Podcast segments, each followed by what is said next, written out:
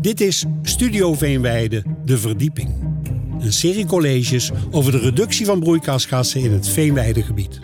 In het klimaatakkoord hebben we afgesproken dat de veenweiden gaan zorgen voor het verminderen van een jaarlijkse emissie van 1 megaton in 2030. Hoe gaan we dat doen? Wat weten we al en wat weten we nog niet? Het Nationaal Onderzoeksprogramma Broeikasgassen Veenweide zoekt het uit. In zes afleveringen volgen we de 6M-cyclus van meten, mechanismen, modelleren, MKBA, maatregelen en monitoren. De gastspreker in deze aflevering is Jim Boonman, PhD bij de Vrije Universiteit van Amsterdam, doet onderzoek naar het verband tussen hydrologie, redoxcondities en de afbraak van organisch materiaal in de Nederlandse veenweidebodems. Hele mond vol. Hartelijk welkom. Dankjewel. Ja, mond vol, maar volgens mij ook ongelooflijk leuk, of niet? Ja, zeker. Ontzettend leuk om bij dit project betrokken te zijn. Het NOBV-project, waarin heel veel universiteiten en verschillende bedrijven betrokken zijn. Het is ontzettend leuk. Ja, wat, waar, wij, waar jij college over gaat geven, is modelleren. Ik heb een reportage gemaakt met Co van Huissteden te beluisteren in Studio Veenweide. En wat mij bijbleef was dat Co tegen mij zegt: ja, modelleren, modellen maken, dat is een proces dat nooit, maar dan ook nooit af is. Dat klopt. Maar jij bent nog jong. Dus... Inderdaad. En ik ben nu al eh, bijna anderhalf jaar bezig met uh, een model te maken. Eh, om veenafbraken in te schatten in de Nederlandse veenweide. En ik kom er ook achter dat er altijd een maar is. Er kan altijd meer en het kan altijd beter. En het is nu de kunst ook om een punt te vinden waarop ik stop en waarop ik mijn werk publiceer en mijn model accepteer zoals het is. En wanneer vermoed je dat dat is? Ik heb vier jaar voor mijn PhD en daarin moet ik vier onderzoeken afronden. Even een snel rekensommetje betekent dat, dat je één publicatie per jaar moet doen.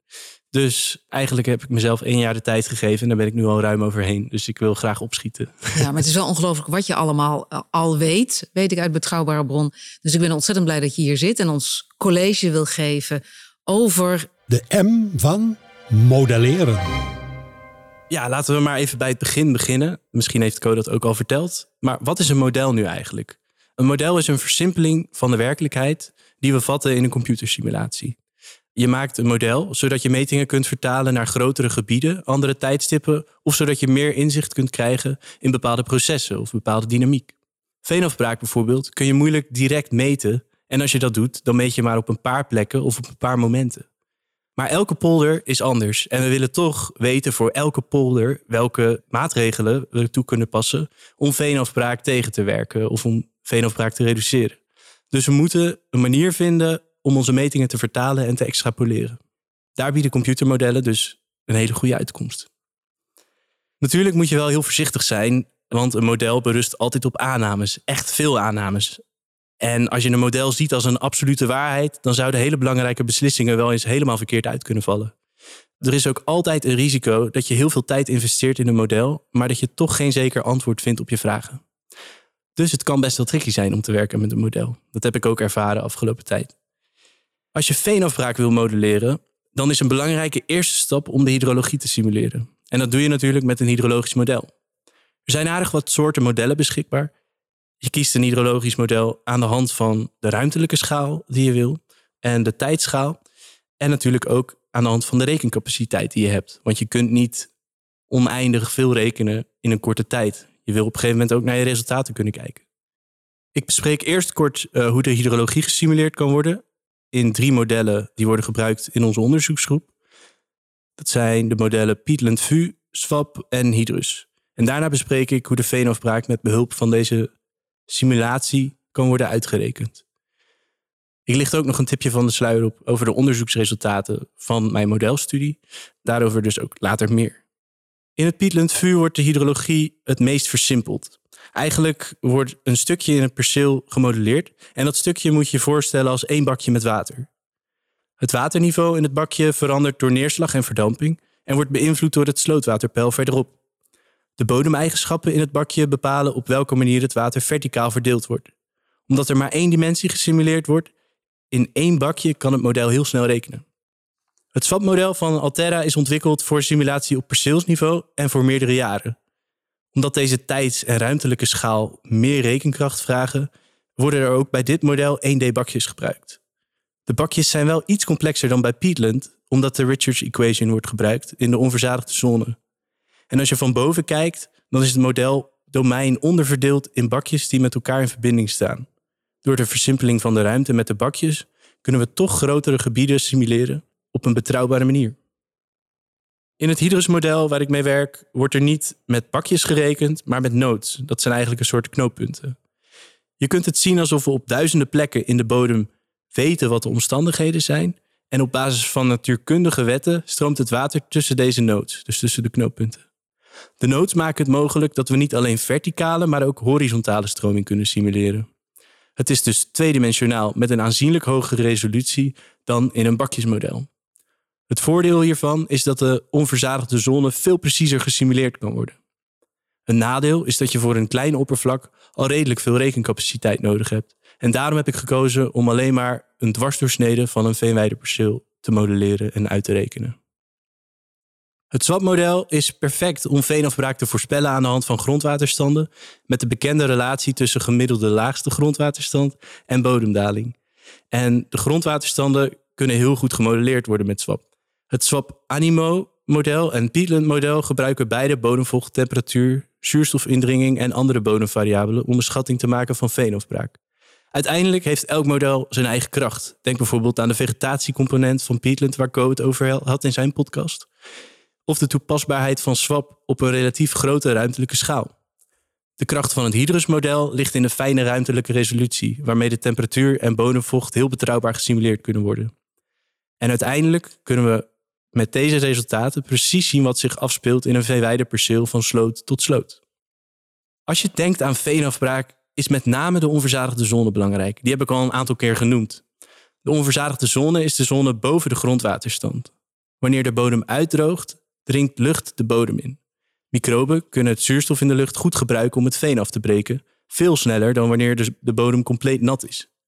Daarom zorgt uitdroging van een veenbodem dus eigenlijk altijd voor veenafbraak. Maar als de bodem verder uitdroogt, zie je dat de microben een stuk minder actief worden omdat ze te weinig vocht hebben om het veen af te breken. Te natte condities zorgen voor te weinig lucht en te droge condities voor te weinig water voor de microben. Je vindt dat de bodemvochtwaarden ideaal zijn tussen de 60 en 85 procent van porieverzadiging. Hoe makkelijk de onverzadigde zone water vasthoudt en kwijtraakt, is dus cruciaal in onderzoek naar veenafbraak. Dus het is belangrijk te snappen hoe deze zone precies werkt. Je kunt een veenbodem zien als een soort spons. Wanneer je hem in een laagje water zet, trekt het water langzaam omhoog. Dit komt doordat de poriën met elkaar in contact staan en een aanzuigende werking hebben op het water. En wanneer de spons compleet nat is en we leggen hem op een warme zomerdag op het strand, verdampt het water langzaam. Veenbodems kunnen ontzettend veel water vasthouden en houden ook lang vocht vast wanneer ze uitdrogen, veel langer dan bijvoorbeeld zandbodems. Er zijn functies die de uitdroging beschrijven. Een hele bekende is de van genuchte functie. De parameters van de functie kun je invoeren in het hydrologisch model, zodat de bodem in het model zich gedraagt als een echte bodem in het veld. Maar zoals ik net al zei, zijn er altijd aannames en er is altijd onzekerheid in de parameters die je kiest. Het is bijvoorbeeld onmogelijk om alle poriën die gegraven zijn door wormen in een model te zetten. Een ander probleem is dat we zien dat een uitgedroogde bodem moeilijker vernat dan een bodem die al relatief nat was. Eigenlijk gedraagt de hydrologie in een veenbodem zich anders in de zomer dan in de winter. En er is weinig data om dit gedrag te kunnen vatten in een model. Dat is weer een klein voorbeeld van een versimpeling van de modellen die je gewoon moet accepteren als je ermee werkt. Ik doe nu weer even een stapje terug. Zoals we ook in de inleiding hoorden, zijn we met z'n allen op zoek naar methoden om veenafbraak te remmen. Zodat we minder bodemdaling en minder CO2-uitstoot hebben uiteindelijk. En dat heeft allemaal te maken natuurlijk met klimaatverandering en het Parijsakkoord, waarin afgesproken is dat we in 2030 49% CO2 of 49% minder broeikasgassen uit moeten stoten ten opzichte van 1990. En omdat veenafbraak 3 tot 5 procent van de Nederlandse broeikasgasuitstoot is en het vele andere problemen veroorzaakt, wil de overheid de uitstoot dus met 1 megaton CO2-equivalenten per jaar verminderen. Het doel van mijn onderzoek is specifiek om te zien wat verschillende veranderingen in watermanagement doen met veenafbraak in veenweidegebieden in Nederland. We simuleren dus geen bepaalde locatie, maar proberen met een algemene veenbodem uitspraken te doen over veenafbraakreductie voor verschillende categorieën van veenpolders. Polders waarin bijvoorbeeld veel kwel is, of polders waar de sloot heel laag staat. En ook kijken we naar het verschil in het effect van watermanagementstrategieën voor nattere en drogere jaren. Als maatregelen tegen veenafbraak modelleren we slootwaterstandsverhoging, onderwaterdrainage en drukdrainage. En uiteindelijk hoop ik dat het onderzoek gebruikt kan worden door bestuurders om te kijken welke maatregelen geschikt zijn voor individuele polders. Voor dit onderzoek heb ik dus het hydrusmodel gebruikt om de hydrologie en thermologie in de bodem te kunnen simuleren. Ik heb jullie al wat verteld over het modeldomein, namelijk de knooppunten in het model. Maar op zichzelf gebeurt er dan niks met een model. Je moet het model altijd blootstellen aan verschillende randvoorwaarden. Een voorbeeld van een randvoorwaarde is bijvoorbeeld het oppervlak van een perceel, wat blootgesteld wordt aan regen en verdamping. En op die manier kun je er dus voor zorgen dat het water in het model echt gaat stromen. Een ander voorbeeld van zo'n randvoorwaarde is de sloot, die ook ingebouwd is in het model. En door de knooppunten aan de rand van de sloot een bepaalde waarde te, geven, kunnen we er dus voor zorgen dat er water naar het modeldomein naar binnen stroomt, of in natte periode naar buiten stroomt, de sloot in. Dan heb ik natuurlijk ook de drains ingebouwd in het model.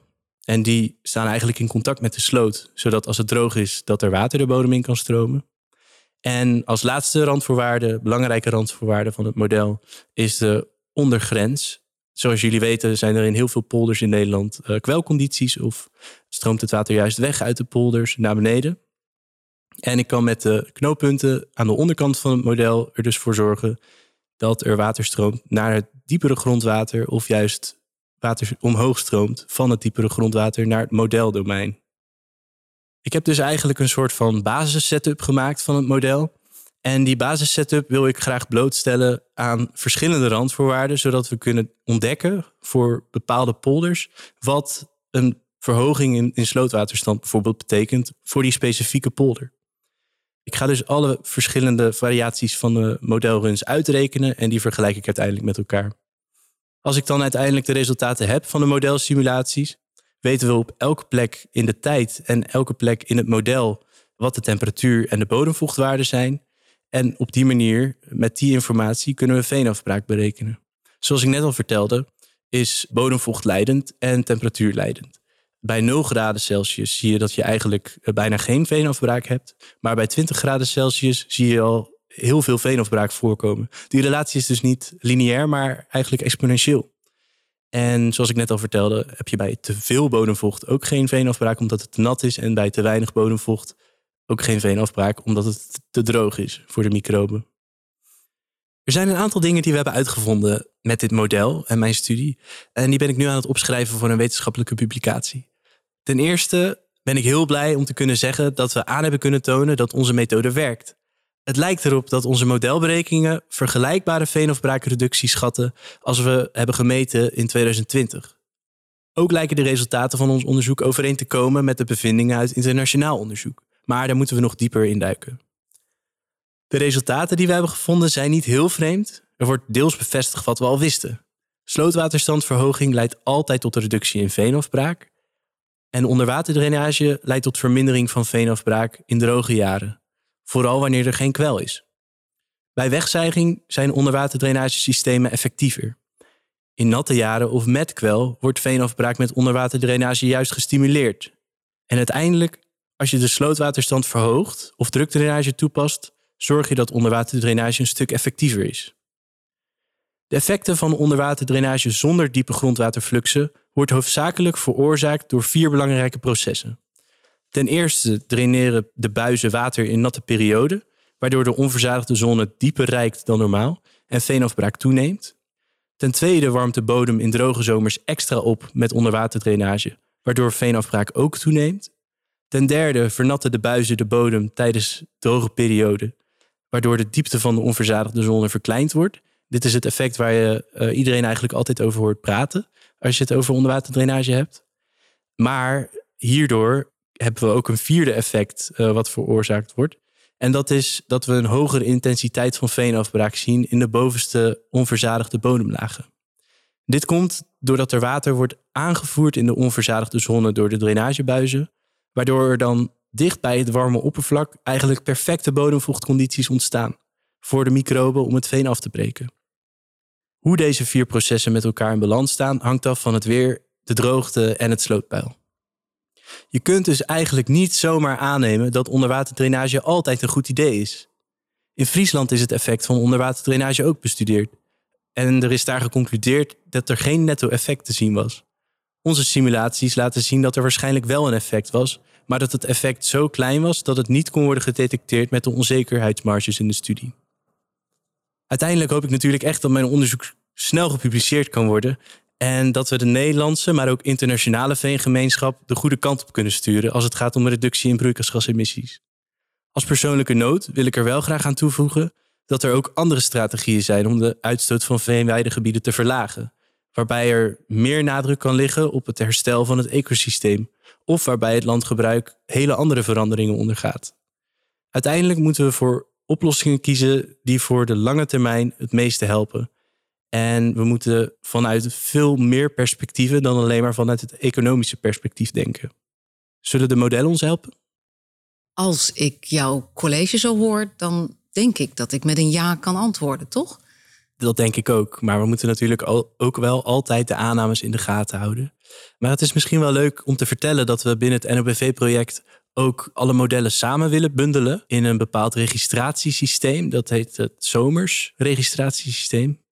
En daarin komen dus alle modellen terug. Maar is het dan de bedoeling dat je een beetje gaat grasduinen in dat registratiesysteem? Van nou, doe mij dat model dan maar, want dat past beter bij mijn gebied. Of hoe moet ik dat zien? Ik denk dat elk model waardevolle informatie bezit en produceert. En ik denk dat je de output van verschillende modellen samen moet zien voor verschillende gebieden.